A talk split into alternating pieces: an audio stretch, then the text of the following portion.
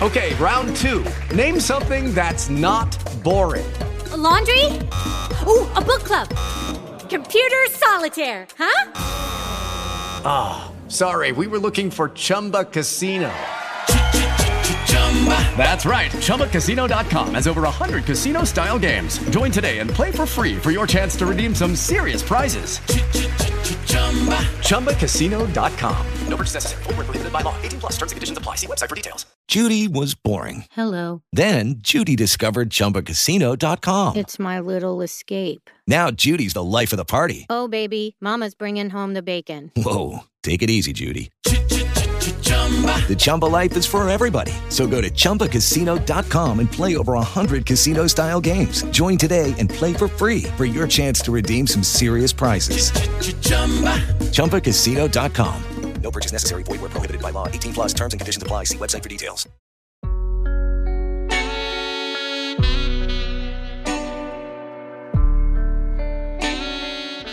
La musica è l'unica terapia che ho a disposizione per trasformare i miei fallimenti in vittoria e ogni brutta situazione è una canzone blues che aspetta di accadere.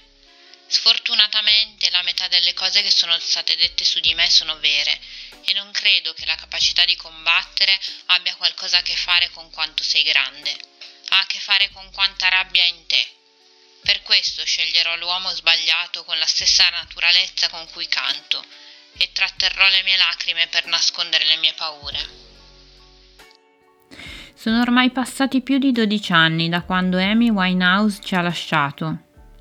Nessuno ha mai realmente provato a salvare la cantante che ha rivoluzionato il jazz, neanche i suoi genitori. Quel nero che le aveva permesso di scrivere la sua musica era ormai totalmente parte della sua vita, ma poi alla fine l'ha rapita per sempre. Anche molte donne del passato hanno trovato rifugio nella musica.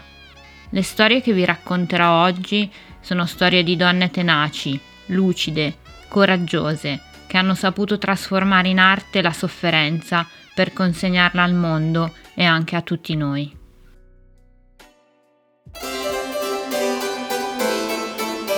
Paradigma 700, il podcast sul secolo più rock della storia.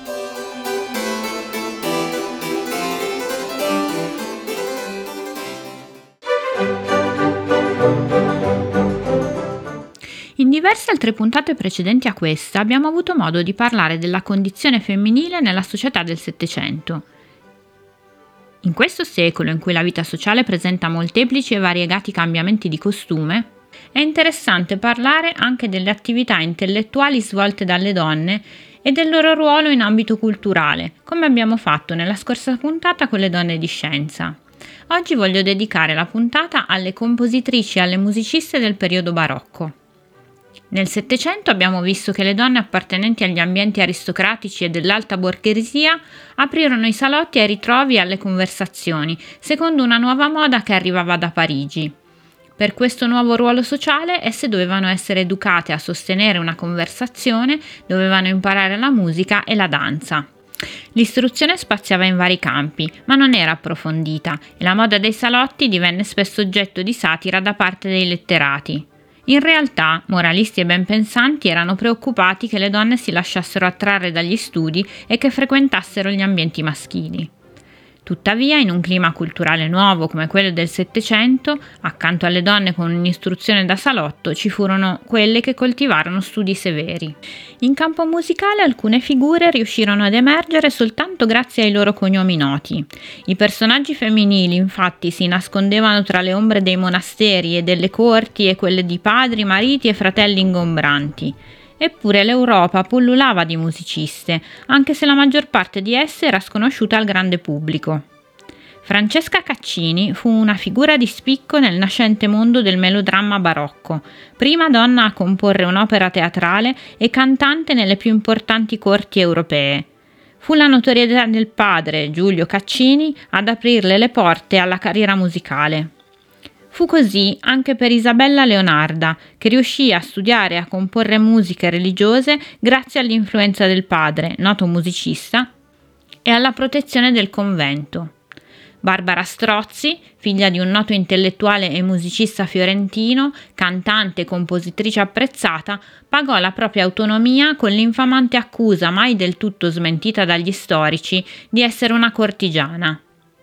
Ma alla corte francese qualcosa si stava muovendo. Elisabeth Jacquet de la Guerre cantante, clavicembalista e compositrice, figlia di un famoso organista e costruttore di strumenti musicali di Versailles, acquisì una notevole cultura e godette di molti privilegi professionali mantenendo la sua indipendenza. Pur sposandosi e lasciando la corte di Luigi XIV, continuò a beneficiare della sua protezione. Alla morte del marito e del figlio intensificò l'impegno musicale, ampliando la sua fama in Francia e in Europa.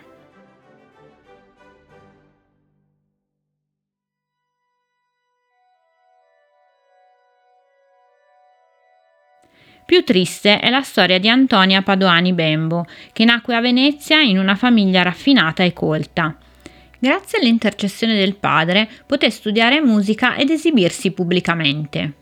Tanto che Carlo II di Gonzaga sarebbe stato intenzionato a chiamarla presso la corte di Mantova a svolgere l'attività di compositrice e musicista, se non fosse che la sua carriera venne interrotta dal suo matrimonio con un nobile veneziano, Lorenzo Bembo.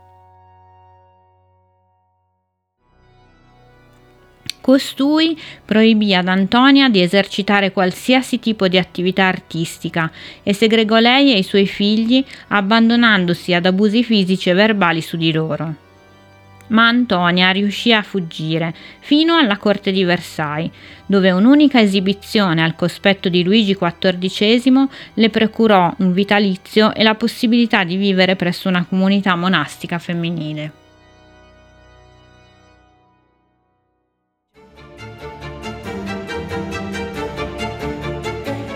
Un'altra categoria di donne aveva l'accesso all'apprendimento delle arti musicali. Erano le orfane che venivano abbandonate presso i numerosi ospedali che proliferavano soprattutto a Napoli e Venezia.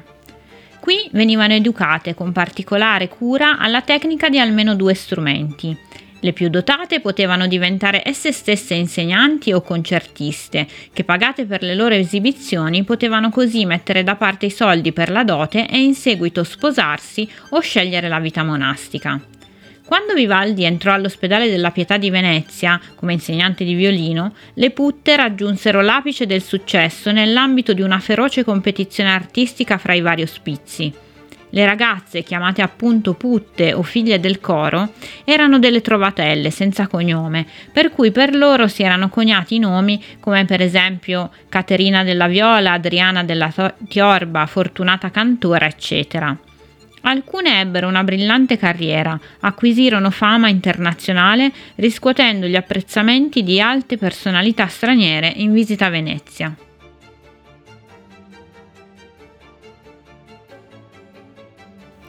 Il Settecento si chiude con l'immagine delle donne della Rivoluzione francese, un'immagine che prelude ai grandi cambiamenti del secolo successivo. Gli storici narrano di una specie di complicità tra donne appartenenti a ceti sociali differenti, che scendevano nelle piazze a incitare gli uomini alla rivolta, si riunivano per discutere di manifesti, opuscoli e vicende rivoluzionarie. Quelle del Settecento sono donne lucide, tenaci, che al di fuori di un tempo che le vuole sobrie e del tutto prive di spirito critico, hanno saputo trasformare in arte le violenze, i soprusi e le discriminazioni che sono state costrette a subire, consegnando la loro disperazione e il loro coraggio a tutta l'umanità.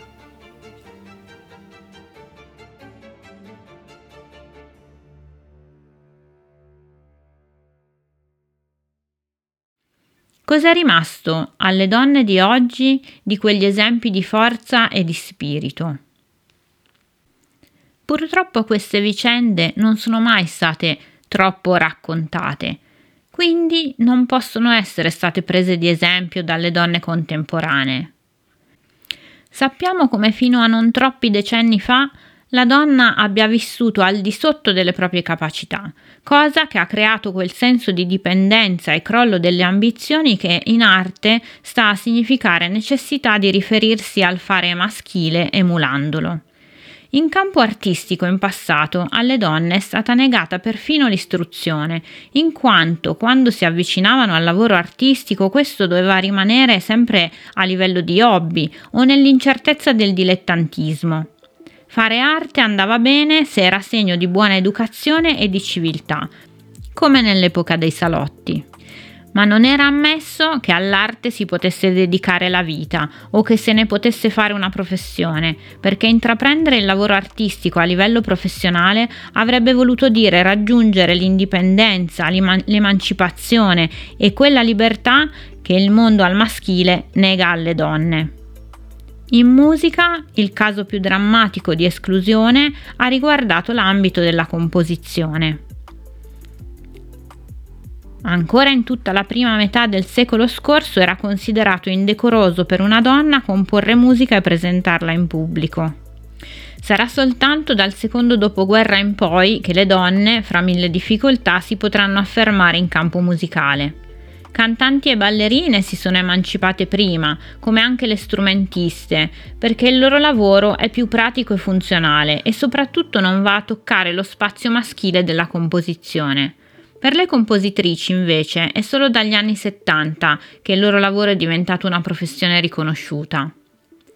Le compositrici più interessanti dell'attuale panorama della musica italiana sono molte, la situazione è in movimento, concretamente parificata o quasi a quella dei colleghi maschi, sia nel campo dell'insegnamento, sia in quello dell'organizzazione culturale, ma anche in quello squisitamente compositivo.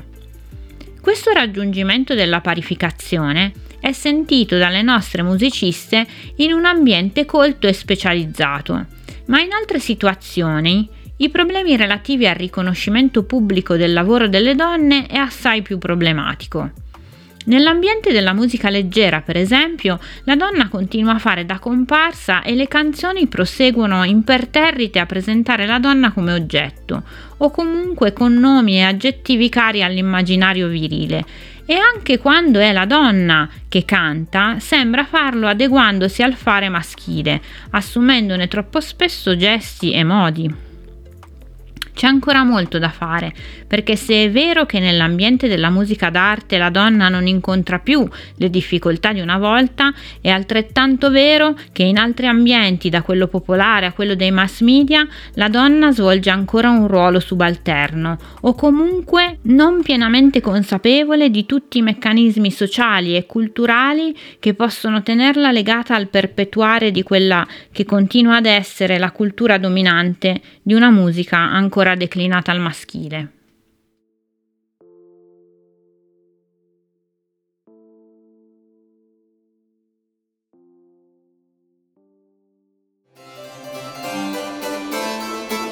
Paradigma 700 è un podcast prodotto da Leccio 51. Voce, redazione, editing e sound design Tiziana Enrico.